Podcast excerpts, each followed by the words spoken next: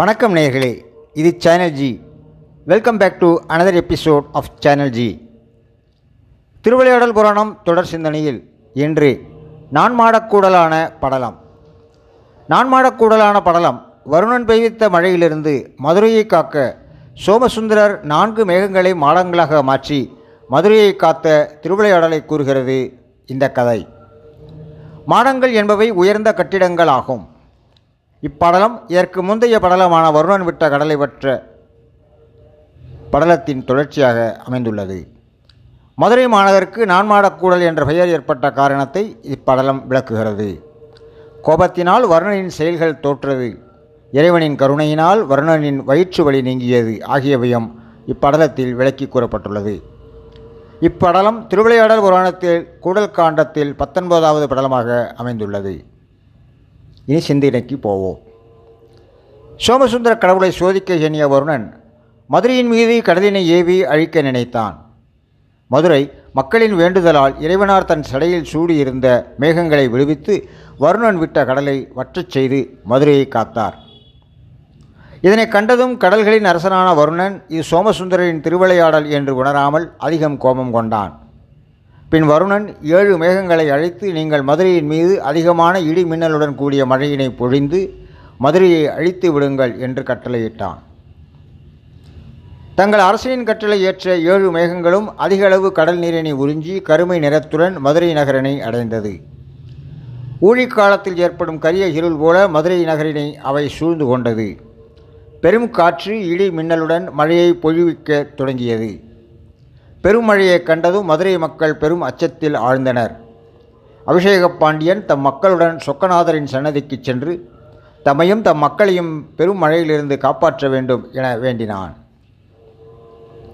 மதுரை மக்களின் வேண்டுகோளுக்கு மனமிறங்கிய சொக்கநாதர் தம்முடைய திருமுடியிலிருந்து நான்கு மேகங்களை விடுவித்து நீங்கள் மதுரை மாநகரின் நான்கு எல்லைகளிலும் சென்று மாடங்களாக மாறி ஒன்று கூடி வருணன் விடுவித்த மேகங்கள் பெய்கின்ற பெரும் மழையிலிருந்து மதுரையை காப்பீர்களாக என்று கட்டளை விடுவித்தார்.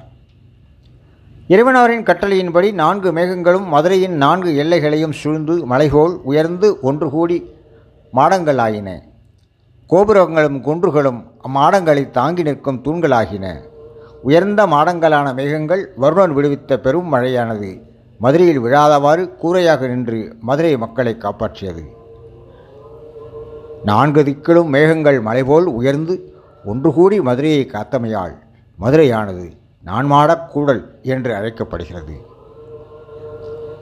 தான் ஏவிய மேகங்களில் மதுரையிலிருந்து மதுரையை காப்பாற்ற வருணன் உடல் நடுங்கினான்.